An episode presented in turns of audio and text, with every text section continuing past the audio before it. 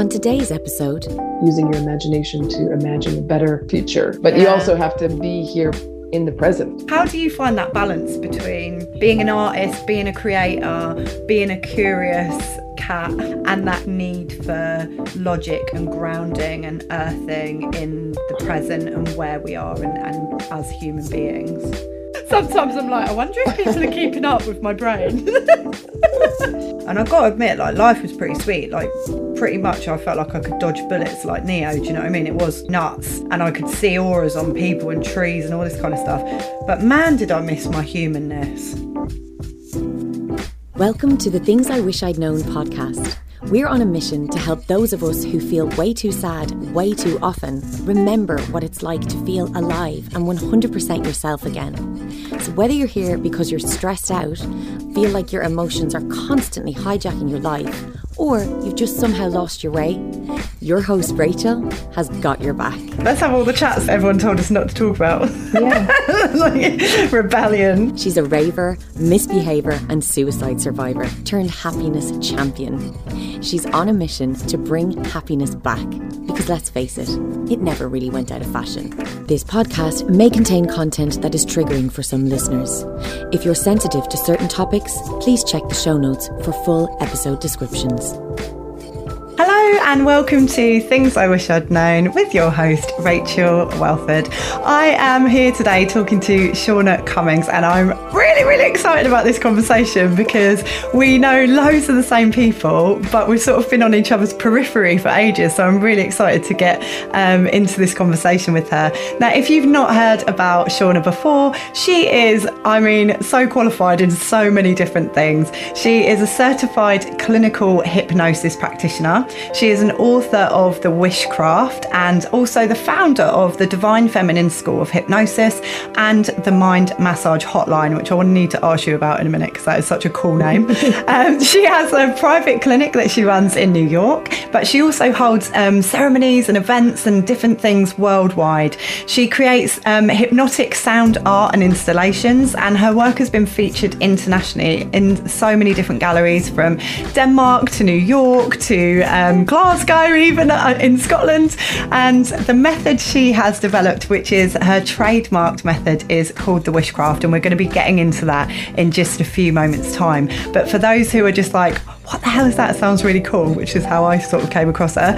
Um, it's a type of self hypnosis, and it basically is a way of teaching yourself the art of well wishing as a practice for changing thought patterns, beliefs, and turning wishes into action, which anyone who listens to this podcast will know is totally my bag. So thank you so much for taking the time to come and talk to us, Shauna. Welcome.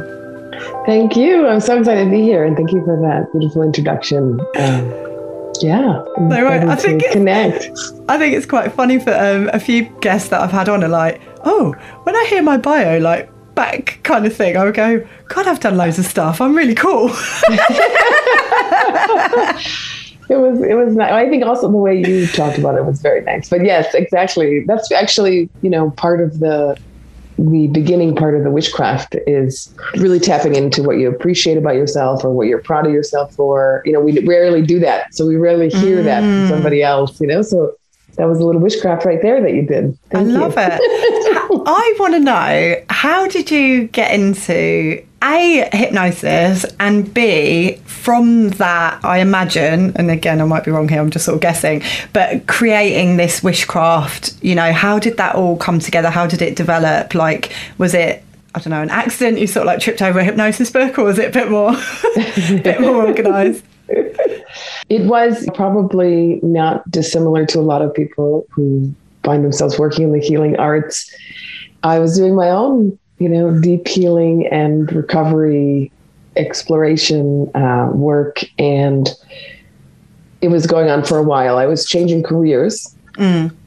from had working in in fashion and publishing, and and then I, you know, wanted to find more more meaning in my life and and I had also been quite burnt out at that period of time and so I was trying a lot of different things I was in psychotherapy for a few years I you know was doing all kinds of crystal healing and energy healing and psychic healing and then I found hypnosis mm. in that process and it and it helped me very quickly and quite profoundly in a way that I was like, wow, like why didn't I learn this when I was younger? You know, why did I learn this in, in Yeah. kindergarten?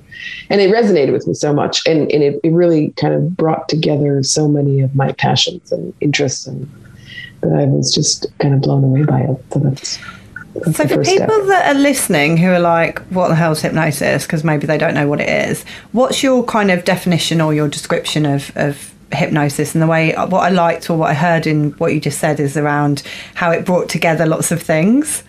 And I feel like on my journey, almost like Reiki, I talk about it as a joke, but I'm like Reiki was like a gateway drug for me, you know, into like this kind of world of energy and healing and all this kind of stuff. So, um, what's your, I guess, description of, of hypnosis and what what is it that it brings together for you? So hypnosis is is really a state of mind. It's the way we pay attention, it's the way we relax, it's the trance state. Mm-hmm. So it's a naturally occurring state that we enter in and out of all the time. Unlike, you know, the misconception or the movies of some weird hypnotist making you do something you don't want to do. Really it's the way that we we pay attention, the way we relax, the way we have fun. And it's about when you learn it as a conscious practice, it's about it's a really powerful tool to learn how your mind works and how to make it work for you instead of against you. Because very often this trance, these trance states that we're in and out of, you know, work against us instead of mm. for us. Because in this trance state, this naturally occurring state of consciousness that we go in and out of, our our kind of conscious critical mind is is suspended or bypassed to a certain mm. extent. And everybody is more receptive to suggestion in this state.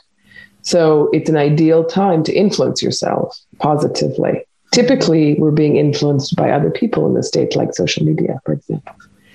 I was Um, going to so- ask about that on that point, right? Because theoretically, because this is, I'm saying theoretically because it's a theory that I've just made up in my head right now. Television. I read about this that when you watch television, it hypnotizes you because of the blue light and the moving pictures, and you're relaxing and you kind of switch off in inverted commas. Like a lot of people, I've got you know a very good friend of mine who that's how she relaxes. Like she loves to mm-hmm. just sit down and watch watch television or watch a movie.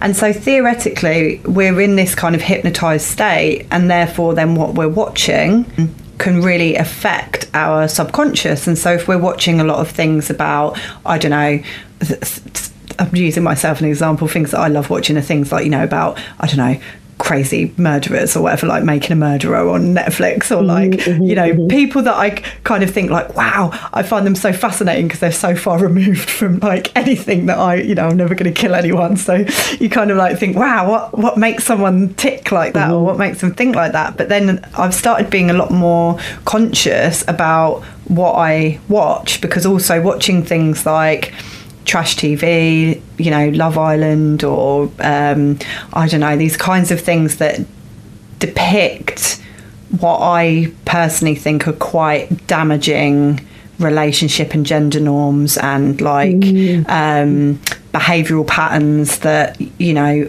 personally I think are relatively damaging and unhealthy, you're then sitting there getting almost like hypnotized into thinking, well, this is just how things are, or this is, I don't know, is that a potential truth? And the same with social media. We're kind of almost in this hypnotized state and we're just taking in, you mm-hmm. know, a lot of information, mm-hmm. some of which not particularly helpful for a positive mindset, let's say. Absolutely. Yeah, it's true. The TV is a great example. The movie is like classic, you know, everyday example of hypnosis because like the movie term suspend disbelief Okay. like that that's what that's what happens. You decide oh i'm going to watch i'm putting on netflix i'm going to watch this movie. Your conscious mind it's kind of like a drawbridge to a castle. When you do that when you suspend disbelief and you decide to watch the movie it relaxes it goes down like that drawbridge to the castle. Mm-hmm. And then it opens up to your imagination your subconscious mind you know or your more emotional mind.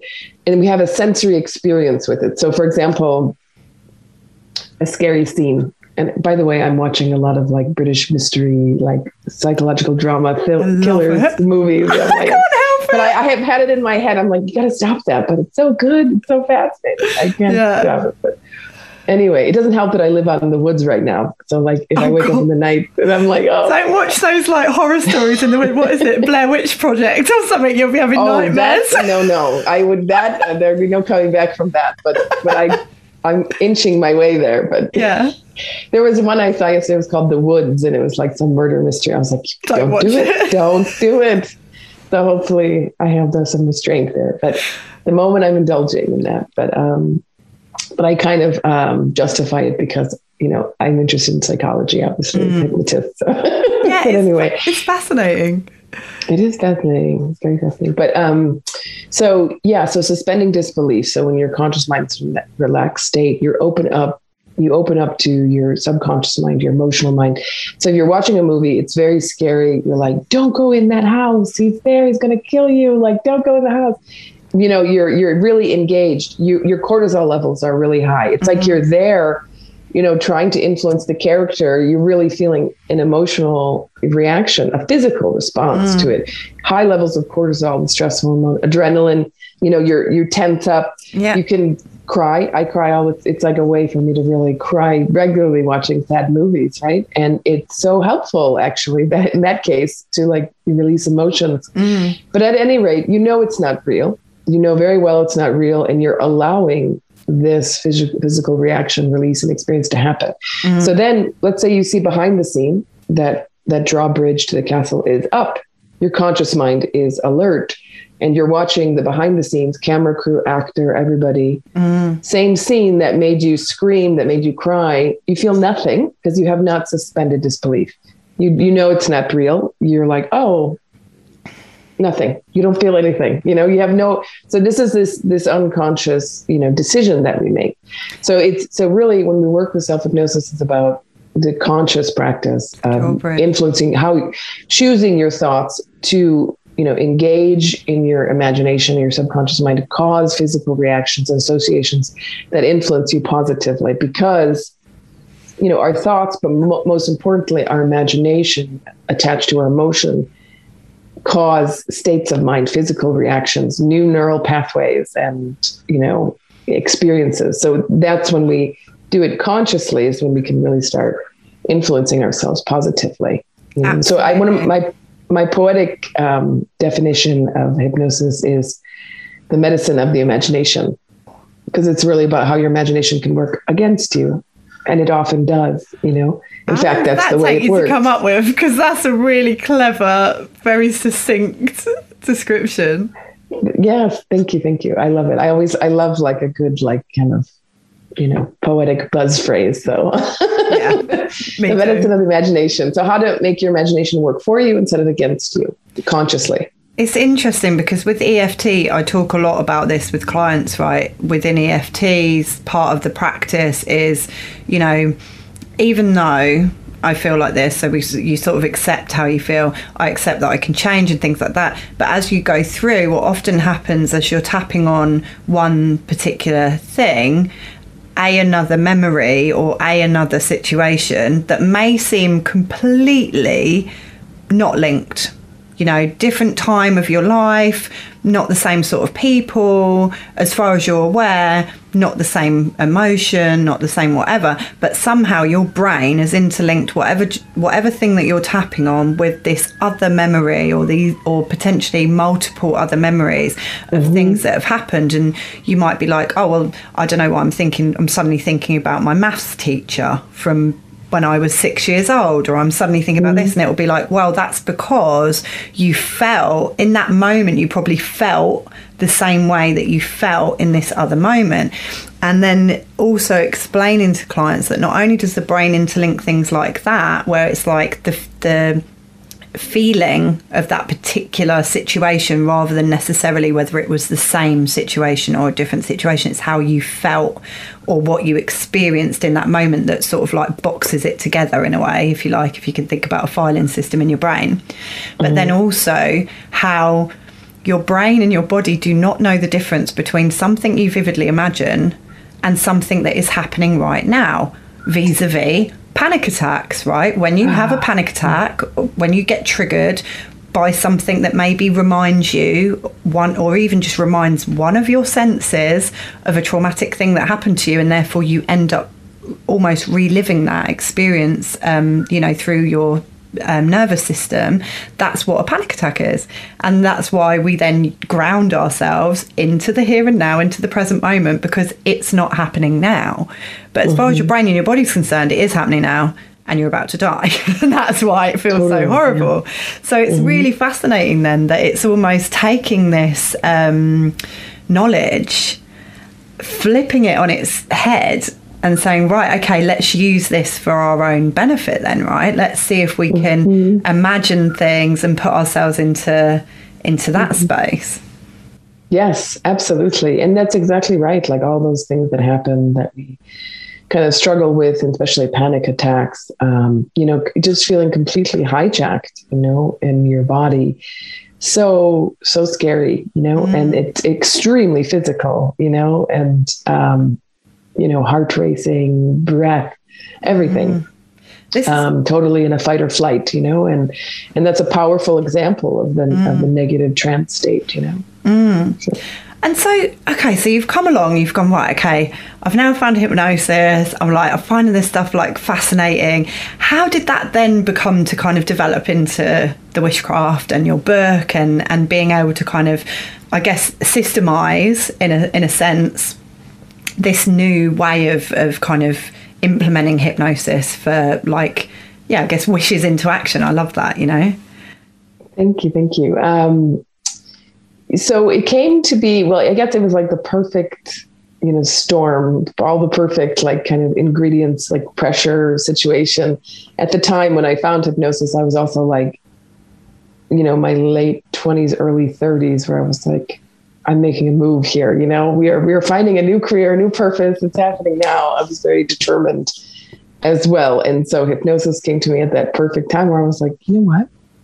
I think I'm gonna I'm gonna go for this. I'm gonna do this. I'm gonna train and and just it was actually just felt like it it was like a slipstream in a river, kind of like just took me along. You know, just yeah. took me along, and then it, it happened fast. But it so at that time it was i think that's i was so lucky because then obviously you know you know training i was really going through a major self transformation you know through that training process and then even the process of starting my own practice and doing an apprenticeship with somebody. And um, so it was so helpful to me but also it was so exciting to me that it was like really creative kind of weird and like endlessly fascinating because mm. that's what I needed. I mean, I really, I think I've always really identified as like a, an artist and a creative and a creator and, you know, a poet.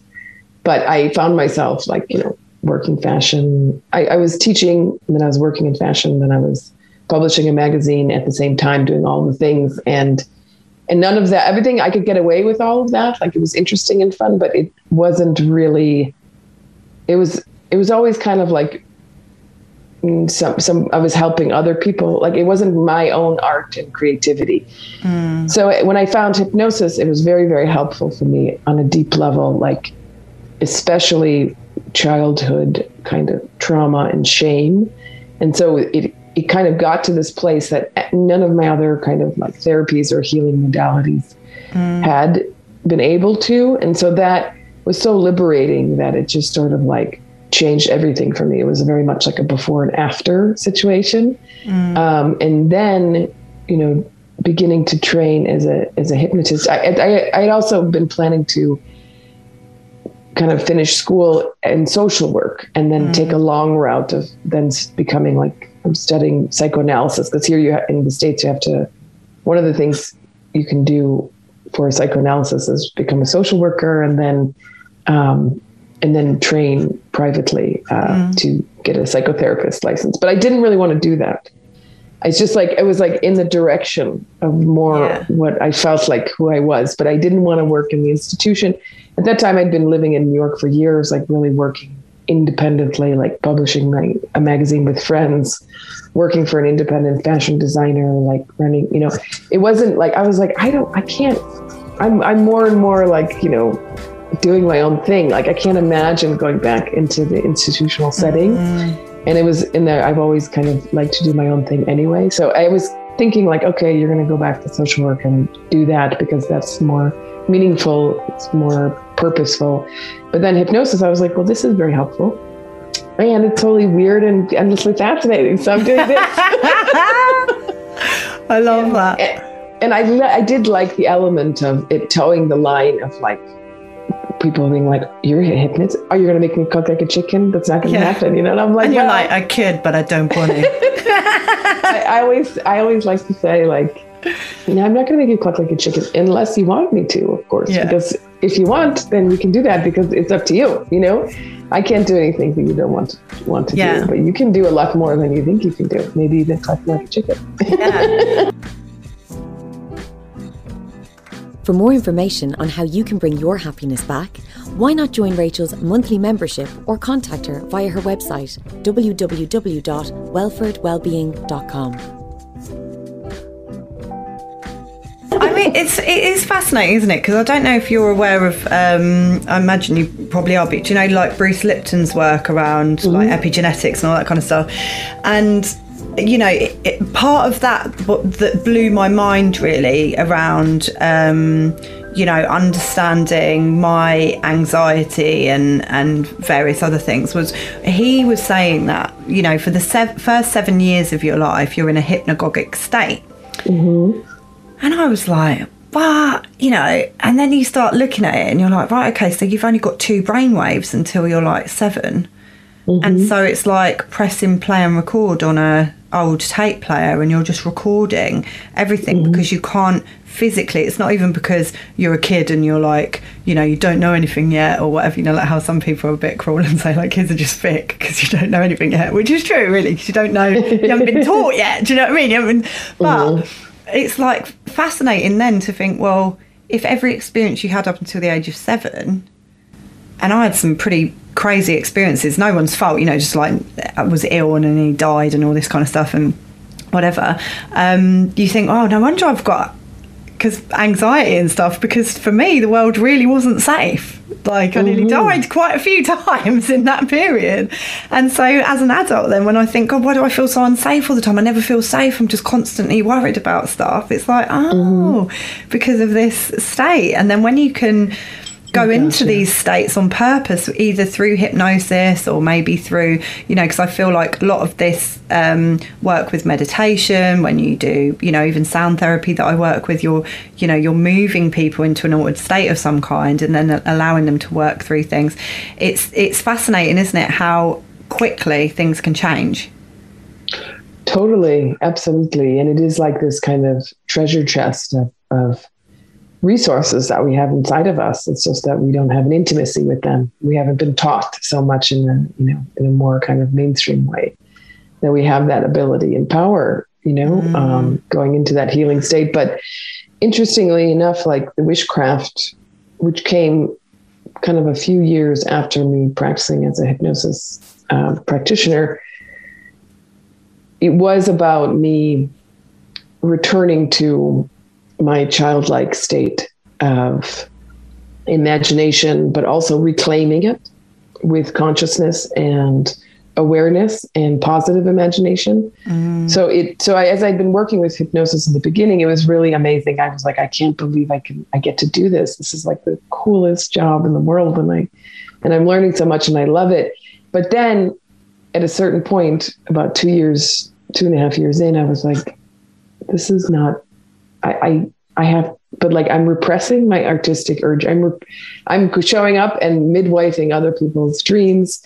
And here myself, I'm not, I haven't become like the writer or the artist that I really want to be. Like I, you know, I mm. dabbled in things when, in my 20s and when I was younger, but I never really went there out there on stage on my, you know, myself. And I was really feeling like there was a lot of stuckness going on in my in my life. So I, it was interesting because I was like, oh my God, I found my purpose. I'm so happy. Yeah. But yet there's this latent creative repressed energy. And if I'm going to be helping people, I have to pay attention to that. I have to mm. like go into that and liberate that. And, and so I have been recovering from um, a pretty uh, destructive relationship and and I had insomnia a lot in that period of time, which was also it's a weird thing when you're like, oh, I, I found my purpose in doing that, and then all of a sudden everything goes to shit. You know, well, that's life. You know. like that, that, that's the way life works. So Yeah. sometimes, you know, so you have to, you know, transform. Or so lucky enough for me in that in, in one of those insomnia night hazes, I I was like, you know, and I had been really putting this together in my hypnosis training as well because I was a sick child as well a lot.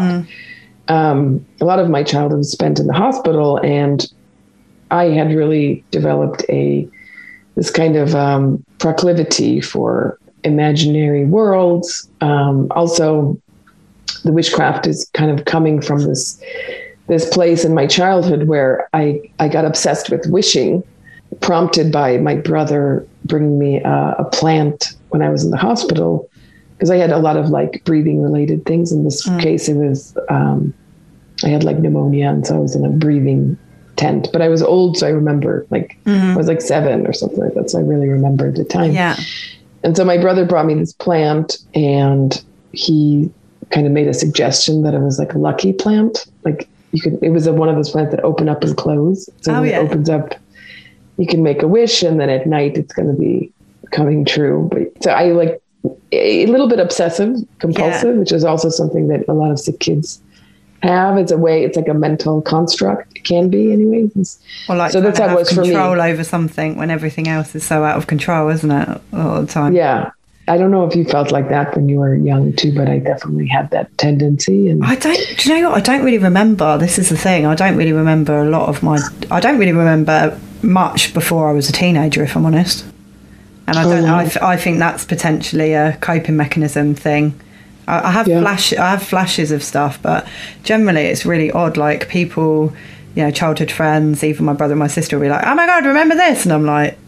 And sometimes I just go, yeah, and I'm like, no, I can't have no recollection of it whatsoever. And like, my best friend and I used to have this in joke where sometimes I'd ring her up and be like, oh my god, I'm going to tell you this really funny thing, and I'd be telling her, and she's like, I know, babe, I was there. like, it's oh, it's just, that's why it's good to have those friends and family to remember the good things. just- yeah, thank God. yeah, yeah. That's it. It definitely could be a coping mechanism. Forgetting. It's amazing. Like the, it's fascinating memory and Yeah. Survival. But I tap on that as well, and they're they're starting to. I interviewed actually Peta Stapleton. I don't know, depending what order these go out in, people might have already heard it or not. Um, and, and that's the next set of research that she's doing is uh, EFT tapping for memory and Alzheimer's and stuff like that. Oh So wow! yeah, it could be really, could be really cool. I love that. yeah. I love that. We use EFT a lot in hypnosis. And co- we call it conversational hypnosis. Well, because I think it, it that is basically what it is, right? It's like Mm-hmm. it's a fascinating, um, fascinating thing, and that's why I wanted to speak to Peta specifically because she does so much mad research. Like Mm. some of her, re- one of her recent research showed that there was um, change in seventy-two gene expressions when tapping. Wow. So it's not even just the stuff that happens that we're already aware of in the mind and the nervous system and stuff, and the anecdotal. You know, I mean, it's I say anecdotal because it, it you know, in inverted commas because. It's like literally every EFT therapist across the world seems to have the same anecdotal evidence for their clients, you know. Um, but it's difficult when there's not, you know, scientific proof for a lot of people it's difficult and actually she is now showing through a lot of her work that you know through um, mri brain scans through um, you know testing gene expression all that kind of stuff that actually this stuff really works on multiple levels it's not just like woo woo nonsense hippie Oh, that's so great. I love crap, it. you I love it. yeah. So sorry. So let's get back to you. You're in this tent. You've got this um, plant. It, oh, your brother said to you, oh, when it's open, you can make a wish, and when it doesn't, and you you've kind of got a bit obsessive into this this Exactly. world that you've created. So I so at that so it, there's a couple of timelines going on here. If you Yeah. can let me know if I if, if you I can love follow. it. This, but is, this is this part. This is what this podcast's all about. I'm like, sometimes I'm like, I wonder if people are keeping up with my brain. so so yeah so basically i'm you know when i found myself you know a couple years into practicing hypnosis really coming into another rut of like first of all getting out of this destructive relationship but second of all being like i'm not this is wonderful but this is a vocation i need to be true to my artistic, you know, creative life force energy. Mm. And I really need to make my dreams come true beyond this as well, you know? And, and I was really remembering a lot, a lot, a lot with hypnosis and the healing, it, you know, a lot of those childhood yeah memories were coming to the surface, but also transforming positively, you know, and being, being, it was very healing for me. And so at this time I was like, yes, I'm going, I really found myself connecting with my seven year old self at that time, remembering how, you know, I, I actually was using, like a lot of people do, a sort of self hypnosis because yeah. I became obsessed with this wishing instruction or suggestion from my brother, and I began began visualizing and wishing every part of my body well. But it was a little bit still like in my OCD kind of framework. Where if I skipped a part, I'd have to go back, you know, and start it over. Yeah, but and it was very calming and very um, protective. Joe Dispenza. Like, exactly. It's like, like, you know, it's it's a natural thing. You know, yeah. we do we do this, you know, naturally. It's not it's part of our mechanisms of survival. Yeah. But to bring it into consciousness and to understand it as both an art and a craft. Yeah. Um, it's that's what this is about for me. That's what the Wishcraft is about. And so I and then I, you know, if I look back to my, you know, adolescent years and growing up, I, you know, I was, it was avoidant, you know, I had a wild imagination, but I used it very, I didn't know what, what, what I was doing. It was, but it, it, it worked to protect me and also keep me kind of small and insecure, you know, and in fantasy. Mm. And so I was like, wow, this, so this like one night when I was like going through my crazy breakup and in his insomnia induced haze, which is also a little bit of a liminal state, you know, a little bit of a hypnosis state. I was like, wow, this is all coming together. Okay. Like you, you, this is like you have liberated yourself from this, from going into fantasy, which can really be, you know, like a drug Mm. And it's about covering up fear. You know, it's not accepting reality. It's just going and indulging and activating dopamine and serotonin, but staying in this kind of candy like, you know, surreality that doesn't accept the way things are, you know. Mm. But then when you mm-hmm. come into healing and hypnosis as a healing tool, you go into your imagination and you use it consciously, which requires you to be active. It's creative. It's inherently creative act. Mm. So you ex- you're like, okay, yes, this is what's happening, but what's possible, and that's the key. It's everything. That's and especially now in where we're at, like this last year, coming out of our own collective like trauma and incubation phase of you know the virus and everything. You know, fantasy is is is a real thing, but moving mm. it into imagination, you know, understanding the impact of you know, being here in reality and then, but also being able to hold the two things at once of using your imagination to imagine a better, a better future, you know, but yeah. you also have to be here in the present, you know? Yeah. Um, so the Wishcraft then came to me first as a, a moniker, as like the word. And I was like, I love it because it, it, you know, I love how it's kind of like a play on words and it also kind of speaks to this mystical side of hypnosis, you know, and also like, you know, challenging people to think like, oh yeah, like, is it witchcraft? You know, is it not witchcraft? No, it's not. But at the same time, yeah, it is amazing and it's yeah. profound and it's mysterious. And I'm not a scientist, you know, I'm an artist and I like to always work within that realm of like experience, you know, and transcendence and, and curiosity and creativity.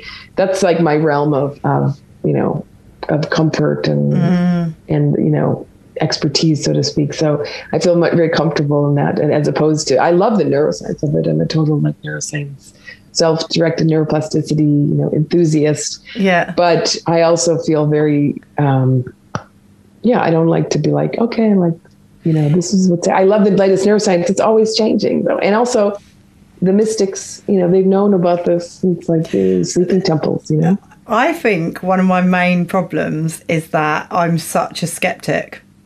And so even though I've had I should tap on this tonight, even though I've had these um, adverse what you might call mystical or spiritual experiences that are now, you know, so many that it cannot be a coincidence, you know of being able to tune into somebody else's energy field that is in a completely different place to me. Being able to, you know, I do at the moment this fun thing on Instagram, these um, one card oracle readings for people. I, I don't know how I know stuff about people. Do you know? Like I've never met these people before in my life. They just rocked up on my Instagram, and I just see their handle, and that's it. I don't know anything about them, and then I'll be like, right, this problem is to do with this, this, and this, blah blah blah blah blah. And nine times out of ten, they're like, oh my god, how did you know that? And then having experiences around, you know, dead people. You know, suddenly I'm chatting to someone's aunt or grandma or whatever. I don't know these people. I don't. I don't know. The, you know the thing that I'm telling you. And so you have all these like mad experiences that, and and there's part of me that gets like you say really curious, really creative, really excited about. It. And it's like, oh my god, the universe, and it's amazing, and everything's connected, and oh my god, what if everyone's just a reflection? What if the whole world is just a, a mirage? And like you know all of this, and then there's this other part of me that's like, mm-hmm. Oh yeah. And just such a skeptic and is like what a load of shit. I don't believe any of that. I need proof. And then this other like very logical part of my brain like goes off and needs to like you know well, why did that happen and what does that mean and how can that be a thing? And maybe it's a coincidence and you know all this stuff. And even though you're like oh come on mate it's been seven years now and you can't just keep having a co- like 500 coincidences a year for seven years.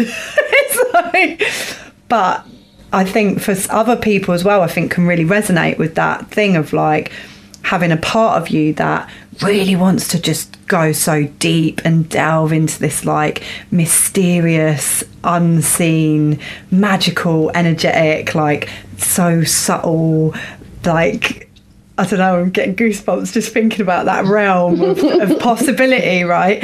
And then there's mm-hmm. this other part that's like super grounded in the humanness and is like, well, okay, but I don't want to just meditate all day, every day, and not go and I don't know, get pissed or shag or like eat pizza or whatever. Like you know, mm-hmm. still there's still that human element, and there's still that like trust element around things that you can't see, hear, touch, ta- you know, taste, whatever. I don't know. It's, it's, I find the whole thing like fascinating, and totally. The how do you find that balance between being an artist, being a creator, being a curious cat, for want of a better description, and that kind of need for logic and grounding and earthing in the present and where we are and, and as human beings.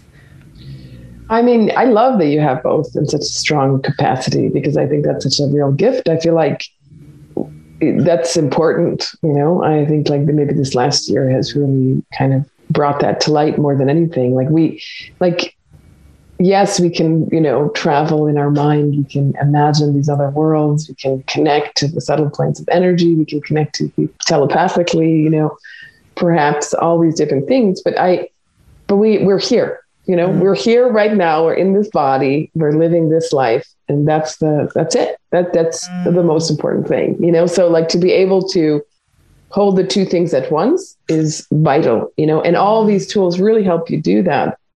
But it's not necessarily easy because, of course, sometimes we want to escape because life is not, you know, a complete bed of roses, you know. Yeah. like it's gonna it's gonna go up and down. Speak it's for yourself. Changing. Mine's perfect.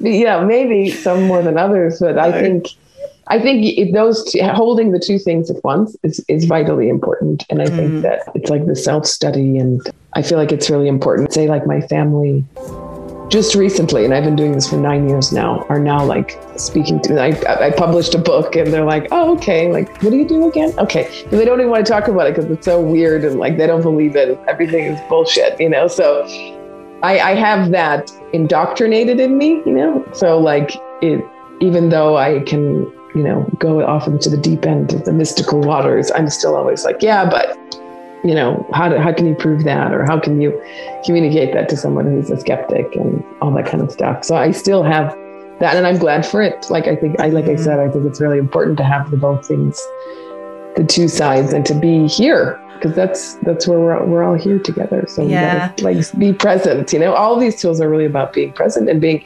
flexible to the changing nature of life and consciousness.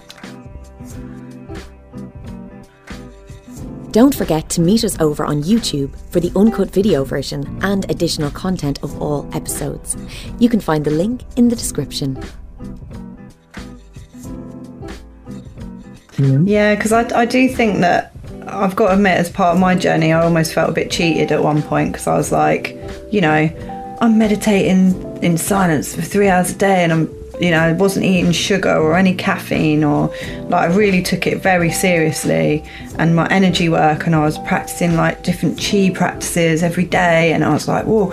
And I've got to admit, like life was pretty sweet. Like pretty much I felt like I could dodge bullets like Neo. Do you know what I mean? It was like pretty nuts, and I could see auras on people and trees and all this kind of stuff. But man, did I miss my humanness. I liked it. I mm. did, and I still feel torn. Sometimes I look back on that on that period of time and I think, man, that was nice though, you know, because I felt really empowered and nothing bothered me. Like th- it was almost mm. like the the the human, you know, sometimes that that human grounding that questions everything, that anxious mind that runs into the future, you know, all that kind of stuff just didn't exist. Did not exist. And it was just like, I felt like I was so connected and so in flow. Decisions were so easy to make because I was so in tune with my intuition that it was, you know, mm. I could tell when it was a no very easily. And so it did make on that hand life very easy in one one sense. But on the flip side, I didn't have none of my friends were meditating. Like this was what mm-hmm. six years ago or something. I didn't really know anyone else that meditated that much. I knew a couple of energy healers, and you know, and I just missed being human. And I remember having a conversation with somebody, and they were like, you know, it is great up there on those planes and all that stuff. And it, and I mean, anyone that's ever been into that space of meditation where you are literally one with everything and it is better for me anyway than any drug any orgasm any anything that i've ever experienced it's quite hard to not give it up in inverted commas but you know like it's quite hard to come back down from that and be like oh but that, you know, I guess if it was a mem, it would be like, yeah, that's nice. But have you ever eaten a whole tub of Haagen Dazs whilst binge watching Netflix?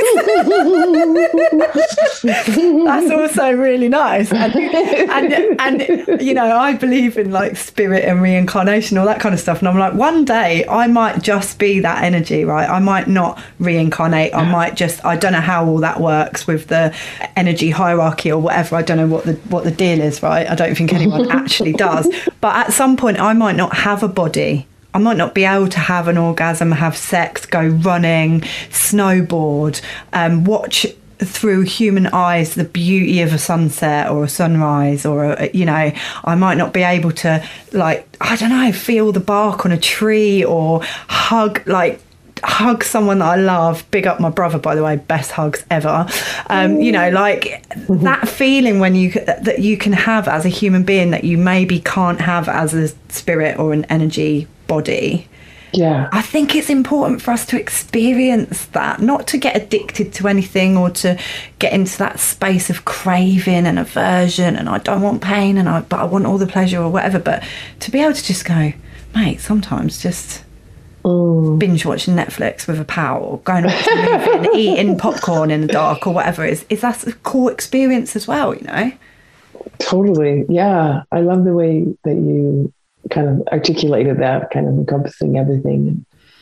Yeah, I, I hear you. Like I've definitely been like a seeker to the realms of, you know, like being in ashrams and you know buddhist um, you know monasteries and stuff for you know weeks on end like and, and, and seeing people who who really just like end up living in those spaces you know because they are in kind of a state of enlightenment but they can't really be out in the real world you know because in that way and that, that's i'm not there's no judgment on that. I think that's a beautiful uh, you know devotion. But but i i guess you know a lot of what this last year has brought to me is as i was finishing my book the wishcraft which is all about you know you know, it, the subtitle is a guide to manifesting a positive future, all about using your imagination to work for you instead of against you, imagining a positive future for yourself and the world, you know, and really, you know, kind of transcending from,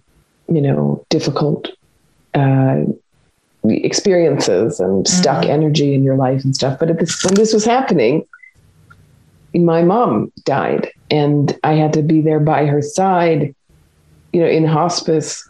It was very, very difficult, you know, as, as anyone, yeah. for anybody, you know, it's probably the most difficult yeah um, kind of grief thing that I've ever had to go through, but also the, the, the viscerality of it, the, the experience of, you know, I mean, it was a, such a gift, especially in these times to be there with her before she passed and when she Yeah. passed, the moment that she passed.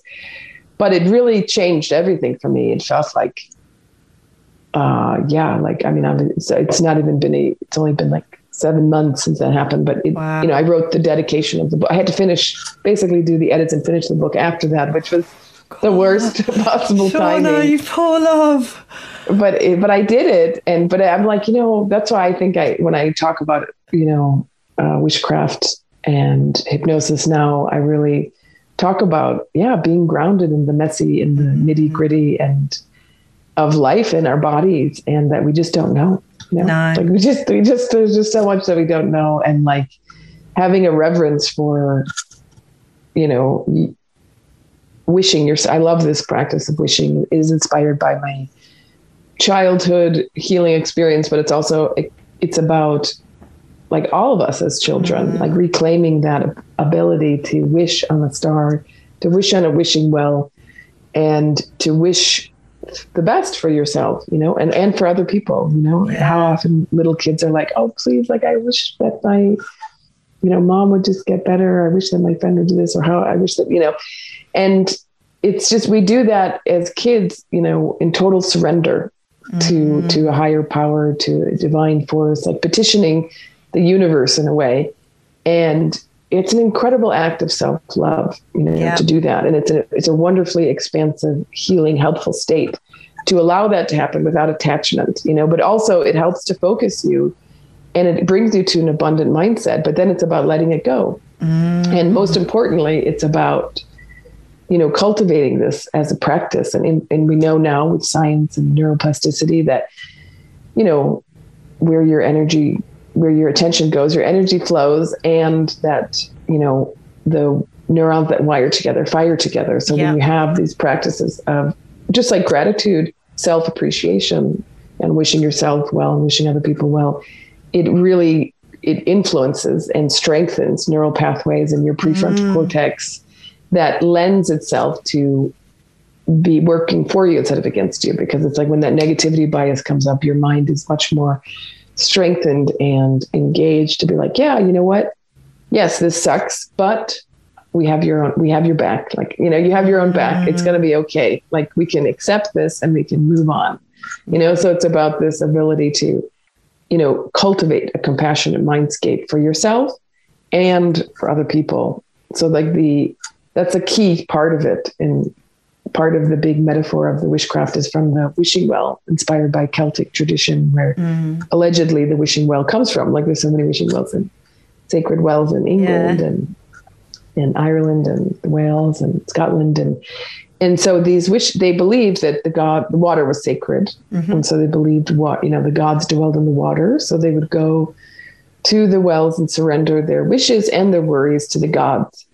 And my thinking like that one night that i woke up in that insomnia haze trying to heal from that relationship i was like you know what? I want to share hypnosis like you know how when you when you really work with hypnosis in this kind of well-wishing way your mind can be a proverbial wishing well. Like it, it becomes this place that is this sacred well of possibility that you can kind of have compassion for that you can feel safe safer in you know and you can and when you plant your seeds your wishes in that state of mind they're they're they're more likely to come true because Yeah. you're you're you're affecting yourself on a deeper level. So it's like that is that proverbial wishing well. And i love the wishing well metaphor because like the well you know if the well is poisoned we're all poisoned you know? Mm-hmm. So i feel like part of the teaching you know I, manifestation teaching can be a little bit in my opinion too capitalistic and to especially in america it can really lend itself to the rhetoric of like this rugged individualism you know mm-hmm. even though people may not see that Yeah. so much because it's so much in the culture of like Instagram and in in in empowerment, but really there's a lot of kind of look at nuances me. that are being lost. You know, look at me, aren't I beautiful? I'm going to be rich. I can have all these things. I, I, I, all the time. Instead of it being like, you know, this abundant Yeah. gift. Like one of the things that called out to me in what you were just talking about was how you said, um, well, two things actually. Firstly, it's like wishing everybody well, and that is difficult. You know, like there's, I'm still, still working on forgiveness of one particular person. Many years me too, later me too. Yeah, me too. many years later. and I keep coming back to it and I'm like, maybe I've done it, maybe I'm there because I feel like I've dealt with so many elements of it and then I'm and then something will trigger me and I'll be like, that motherfucker and then I'm like, okay, you're not over it yet. Um, and, but somebody had said to me, which is really interesting practice, that when you see people that you uh, might um, come across in the streets, so say for example, um, where I live in this uh, local park, there's a few people that are obvious, um, obviously have addiction problems with alcohol and drugs. And some of them I believe are either homeless or not living in one fixed home, right? And so often I'll chat to a couple of them and I give them some money sometimes and things like that. But um, something that somebody had said to me is like, when you give them the money and things like that, do you feel like because basically we were talking about how people judge others like how they're going to spend that money so some people would say i wouldn't give a drug addict money because they're going to spend it on drugs and i'm like that's none of my business what they spend their money on um, you know and uh, like if they have an addiction to me that's not their fault if you know what I mean. So if I can help them to, I, I'm not saying that I, you know, it's a solution to pay people to go and find drugs. That's not obviously not a solution to addiction. So I don't want anyone to read it as if I'm saying that. But what I mean is, if you're in that addictive um, cycle, uh, the things that the lengths that you will go to to get the things that you need to feed your addiction uh, are quite extreme. And if I can. Um, I guess provide a solution to stop that extreme behaviour happening, then then that's not necessarily a bad thing. But she was like, when you give them that money, do you do you think, oh God, this is so sad, and I hate seeing people in the midst of addiction. This is awful, you know, uh, da da da. Or do you look at them and imagine them well? And I was like, oh man, that's clever. So now, Yes. whenever I speak to somebody or give them money or whatever the interaction is, even if because I don't, it's not like I live in London, no offense, but if I gave every single person that asked me for money money on the street, I would not, I wouldn't have a house to live in, you know. Um, so, but every single time now, I imagine I visualize them in my head as if they're super healthy, as if their addiction is gone, as if they have an abundance of money, as if they have, as if they're surrounded by you know family and friends and people that genuinely care about them, as if whatever pain that they're substituting with whatever, whether it's alcohol, drugs, whatever it might be, whatever that pain is that's causing that core behavioural pattern of addiction, I imagine that that's lifted and that they're Wow. free and happy, and I imagine them surrounded by light. And it's such a nicer way of of being, and it's it's a really love it. interesting practice. Again, also a little bit around self judgment of how Yes, you yeah. s- subconsciously and not on purpose because you think, oh, I'm helping them, but you're also judging them for being an Totally, addict, for being yeah. on the street, for being, you know, Mhm. less than in some ways than you Mm-hmm. are, maybe. In a but so then actually when you look at them in a in a different way, as if everything's been lifted and they're in this power space and their pain's Mm-hmm. gone and everything else, it it stops that judgment element as well, which is Oh, that's so good. I'm going to do that. I love Yeah. it so much. That's a beautiful exercise, especially in terms of that. And I absolutely agree with you. Like, kind of, yeah, like the whole thing is like helping somebody when you can and not judging. You know, it's not, it's not our place to judge that, but this is a great, Mm. wonderful way to shift the energy, you know, just And immediately. And I loved um, what you said as well about if the well is poisoned, we're all poisoned. I felt like that was so poignant. It's like, oh, I never thought about that. Like how, you know, and I feel the same with the mind. mhm. It's like that one negative thought that you can have. And I've learnt this the hard way. I don't know if you might have had similar experiences where I talk about this a lot on this podcast. I have these really disciplined practices. I get really into something and I'm like, right, okay, you know, and then I feel really good and I feel really confident and really healthy and like I'm on top of my game and I'm in my power and I'm like, that's right, bitch, look at me go. so I so I stop all the practices because I've obviously nailed it. and then a couple of months later, I'll be like, why is everything going wrong again? I'm so negative. and then I realise, like, oh, yeah, it's my practices. And I feel like those little negative thoughts are like that. Mm-hmm. Like, as soon as that well of your mind gets poisoned with that mm-hmm. one drop of, I'm not good enough, or people don't like me, I'm too whatever, you know, totally. not yeah. enough whatever, mm-hmm. suddenly the whole thing is poisoned. And when you are um, then in that poisoned space, if you like, well, this is going to sound quite dark over the thing. You, everybody around you gets in the same. Oh, it's strong. Oh my gosh, yeah. but, I mean, you can't discredit that uh, or minimize that electromagnetic field. Like that the energy, like even blindfold, we can feel it. I mean, it can, you know, when somebody comes in in, in really dark, intense energy, you can feel it, you know, and it affects the whole field, you know. Um, so many different, so much of our communication is nonverbal, you know. Yeah. And, but yeah, it's, I agree. This, the idea with the well being poisoned with negative thoughts.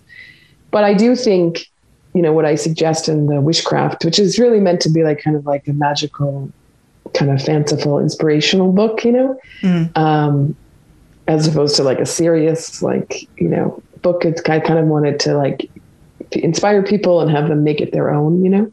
Mm. But um, the you know thinking about the thoughts, it's important to you know your thoughts are super important. Obviously, they're great tools, but actually the imagination the emotion is the most important part that's the charge of it you know so how mm-hmm. to for me it was very important to liberate myself from the shame mm-hmm. and feeling like oh i have to do this right or i'm not going to do it right because and then i was never going to do anything you know so like mm-hmm. and i was always going to be seesawing back and forth and if somebody tells me like i have a lot of colleagues you know in this field of thought patterns and you know and hypnosis and transfer, self transformation. They're like, well, that's your story. You're just telling yourself that. That's just your story, and that's why this is happening to you.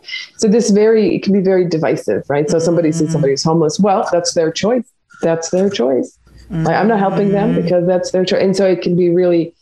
Uh, a justification for like being very unempathetic, you know, and yes. um, and very judgmental, and actually the opposite of what you're what you're trying to do, you know. Yeah. And it's like, what is all that what is all that great like meditation and self improvement all that stuff for if it's if it's only for you and you can't extend it out, you know, to yes. your to the to the to your community, to the earth, to nature, to everything. If you're say there's a, you know, that's that's a little bit of a an oxymoron, yeah. you know. So like understanding that thoughts are important, but they're not that important. It's really the imagination, you know, and that compassionate, cultivated mm-hmm. mindscape where you can rise above it. We have 60,000 plus thoughts every day.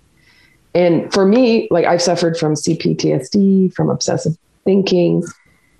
You know, when you have, when you're going through an episode like that, you know, like it could come from being ill. It could come from yeah. not sleeping well. It could come from a global pandemic. You know, those, that negativity bias, bias is going to ramp up. It's mm. part of our survival network, right? It's, yeah. But it doesn't, it's not the end all be all. It's just one level of consciousness. And so when we increase our self awareness, and we increase our ability to have self-compassion for ourselves then we can have awareness around those those yeah. negative thoughts that come up yeah and we can actually befriend all the different parts of ourselves like you know and then be a better friend to ourselves and then to others too you know yeah because we realize it's not a black and white situation. It's not all or nothing. It's like actually much more nuanced and complex than that you know? And so the thoughts like if you're having you know a cptsd episode or something it's going to be negative. And those thoughts are going to be horrible. And you're going to be thinking about the worst case scenario. Yeah. But once you can see that's a plane of existence that's cycling through your nervous system yeah. you, it doesn't affect you as much you know? And you can really ramp up the the Yeah. positive, or you can feel more present. You know, you can also have compassion for yourself, which is a beautiful thing. You know, This is what I always teach as well with my clients. Like I, I deal with people with um, PTSD and anxiety, depression. Those kind of uh, probably my top three, top three fun topics to, to deal with people. And it's always that thing of like, okay, so when your mind does that, just say thank you, because all it's trying to do is keep you alive.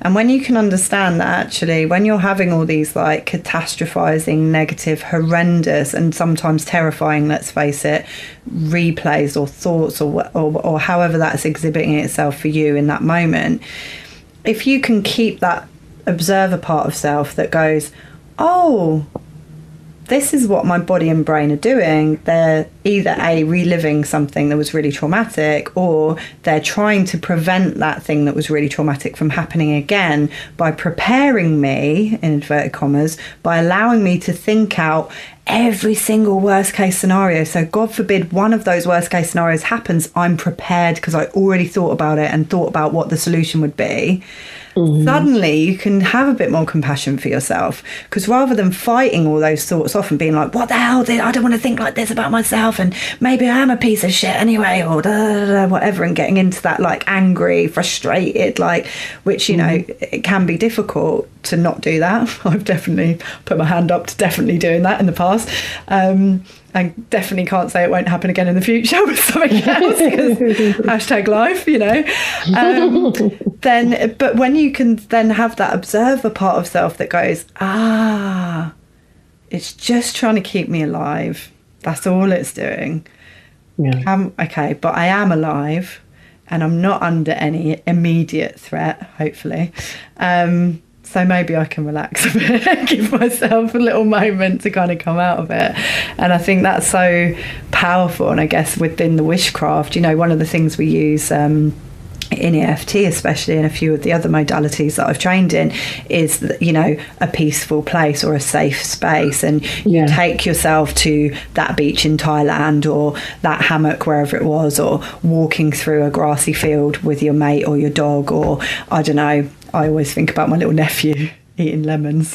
he doesn't do it anymore, but when he was really little, he used to be like eat lemons and then be like, oh, super sour. And it just, you know, whenever I think about that moment, I'll just be like flooded with love and, have, you know, get, get hearing him giggle and stuff, you know. And it's like, oh, that takes you into that that space and, and allows your nervous system to then, you know, regulate itself. And it's just, it's fascinating how imagination is is so powerful, you know.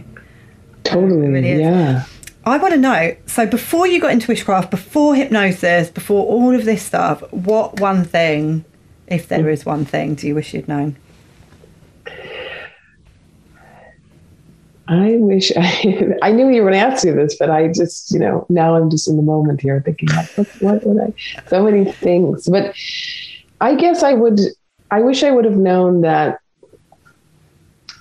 it doesn't matter that much what other people think. Yeah. And Wow. you could just, you should try to just, I know it sounds a little bit, after I go on talking about being so compassionate and caring about what other people think, caring about other people, not caring about what they think, but like really trying living for your, for your true to yourself, you know, and trusting yourself and not caring so much about what other people think. I think that would have caused, you know, that would have helped me, um, you know, kind of not have a lot of like distress, of, you know, and, and yeah, probably making lots of, probably would have helped me for making lot of bad decisions. Mm. And let that sink in for everyone. Because I think that's something that most people, you know, we can't help it to an extent. I mean, you can help it with training and blah, blah, blah. But I mean, you know, that worry about, especially peers, parents, people that we, you know, want to be intimate with in one shape, way, shape, or form, you know, of course we're going to care to an extent whether they like us or not. And there's that programming, even of, you know, historically, if people didn't like us and we were left out on our own from the village, we would die. So it's kind of, you know, there is this subconscious and DNA programming of like, we need people, we need, we're, you know, we're village people, aren't we? Human beings. We need other people around us. But when we allow that fear of what other people think of us to dictate, like you say, our decision making, what we're doing with our life, just saps the joy, doesn't it?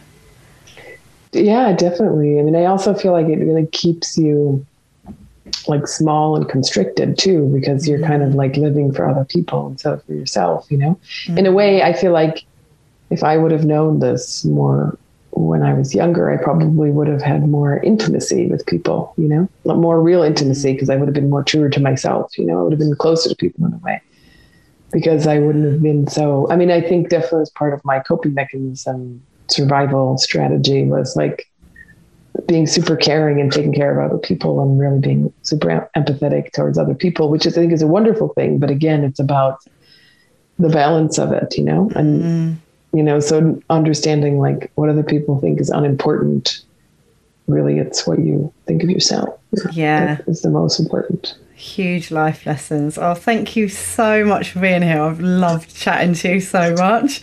Um, if people want to find out more about you how can they get in touch? How can they get hold of the book? How what's the best way for them to find out more yeah, thank you so much. Um, so my website is the best, so shaunacummins.com. That's S-H-A-U-N-A-C-U-M-M-I-N-S. And then on Instagram at the Wishcraft. Um, that's a good way too.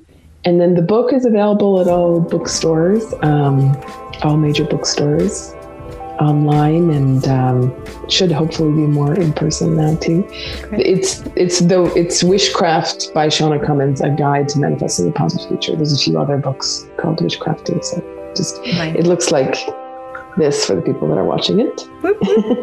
I'll put links as well to make sure. So if, if you are listening to the audio version, just check the links below and you'll be able to click through as well. Oh, thank, thank you, you, so, so much. much. for being here. um, I feel like I just want to stay on. I'm like, I could just talk to you all day. Um, but I cannot, unfortunately. So I hope you guys have really enjoyed listening to this. Thank you, as always, for being here and listening. And as always, I will speak to you again very soon. Much love. We hope you've enjoyed listening as much as Rachel enjoys making this podcast.